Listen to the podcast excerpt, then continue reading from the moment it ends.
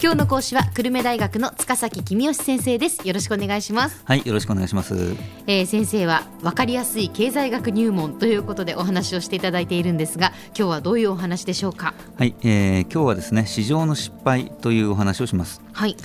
前回は市場に任せておけば、まあ、神様の見えざる手に任せておけば経済はうまくいくから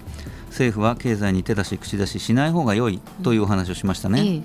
まあそうは言っても何事にも例外はありますから、うん、今日は3つの例外についてお話ししたいと思います。わかりました。じゃあその神様の見えざる手に任せてはいけないこともあるっていうことですね、ね、まず1つ目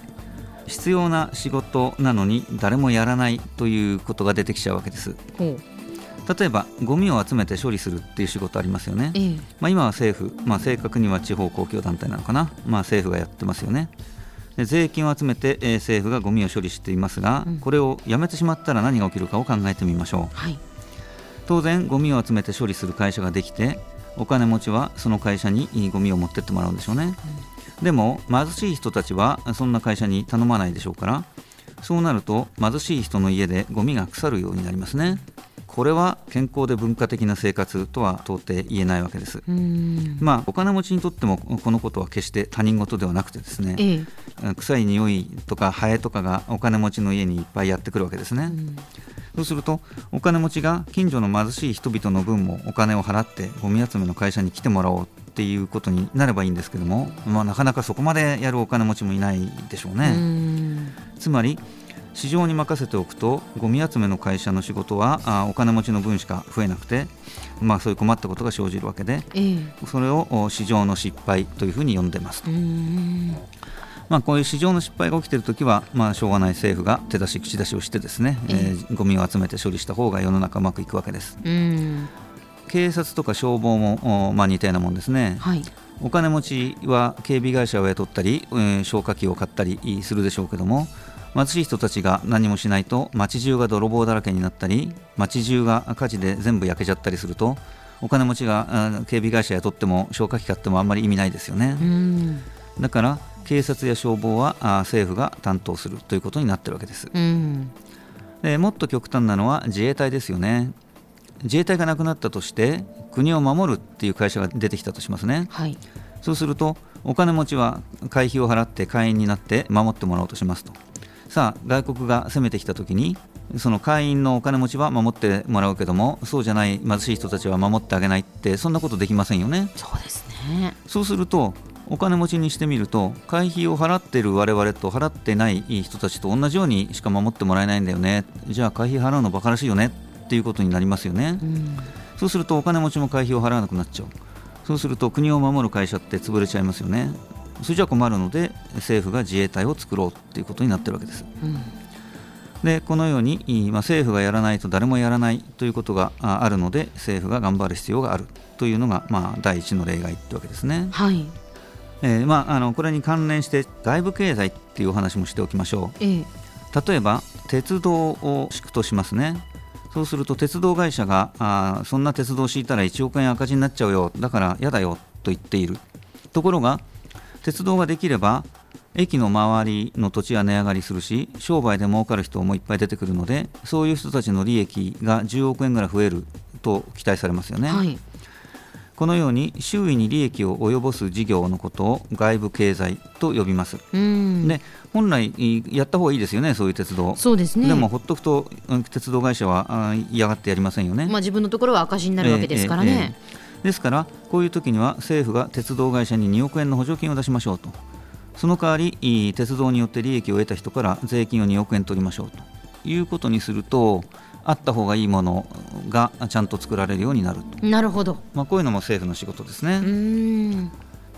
じゃあ先生あの、まあ、先ほどの例外、はい、2つ目は何でしょうか、はい市場に任せておくと貧富の差が広がりすぎて貧しい人が大変困るということが例外の2つ目ですね、うん、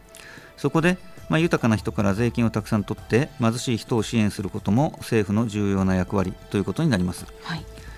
例えば日本では所得税が累進課税になっていて所得が高い人は税率が高いわけですね、ええ、で一方で貧しい人には生活保護などの支援が行われているわけですね。あの今、非常に話題になっているピケティ先生のベストセラーになってますが、はい、貧富の格差が広がっているというふうに言ってるんですよね。えー、えー、そうですね、えー、ピケティ先生は累進課税をやりなさいというふうに進めておられますね。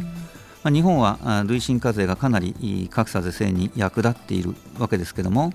ただこうした取り組みもどこまでやるべきかというのは難しい問題で貧富の格差って大きすぎるのはもちろん問題なんですけれども、これ小さすぎても問題なんですよ。あそうなんですか、えー、昔、まあ、マルクスって有名な経済学者が共産主義っていう理論を作りましたよね、はい、市場に任せておくと貧富の差が拡大するから貧富の差がない平等な社会を作ろうと主張したわけですね、うん、でまあ、その考え方正しいように見えましたでもやってみたらうまくいきませんでした。なんでかっていうと働いた人もサボった人も給料が同じだっていうことになっちゃうと誰も真面目に働く人がいなくなっちゃうからですね。あもう働いてもバカバカしいというふうに思ってしまうっていうことですね、ですから格差が全くない社会っていうのも問題なわけですね。ですからどこまで格差を縮めるかっていうのはなかなか難しい問題かもしれませんね。そして先生もう一つ市場の失敗の3つ目は何でしょうか、はい。えー、神の見えざる手はあ不景気で失業者が多いときに景気を良くするのが苦手なんですね、うん、そこで景気が悪いときには政府が景気対策を取ったりする必要がありますまあ、逆にインフレが心配なときにはインフレを予防する策を取ったりするのも政府の仕事なわけですね。うんただ、これもどこまで政府が景気やインフレに対応すべきかということについては、まあ、経済学者の間ではさまざまな意見があります。はいで政府が何もしなければ景気はあまあ時間はかかるにしろいつかは回復するんだから景気対策なんて、えー、必要ないとかえって神の見えざる手を邪魔するだけで、えー、やめた方がいいと言ってる学者も大勢います。まあ、この辺りになりますと難しい理屈が飛び交っているわけですけれども、まあ、どうも理屈の世界で議論が勝手に盛り上がっているだけで、現実の経済に向き合っていない感じもするので、ええ、まあ、今回の経済学シリーズではあこれ以上取り上げないことにしましょう、はい、では先生今日のまとめをお願いします、はい、警察消防国防などは市場に任せておけないので政府が担当する必要があります。貧富の格差を是正すること景気対策やインフレ防止も政府部門の役割です今日の講師は久留米大学の塚崎公義先生でした。どうもありがとうございました。はいありがとうございました。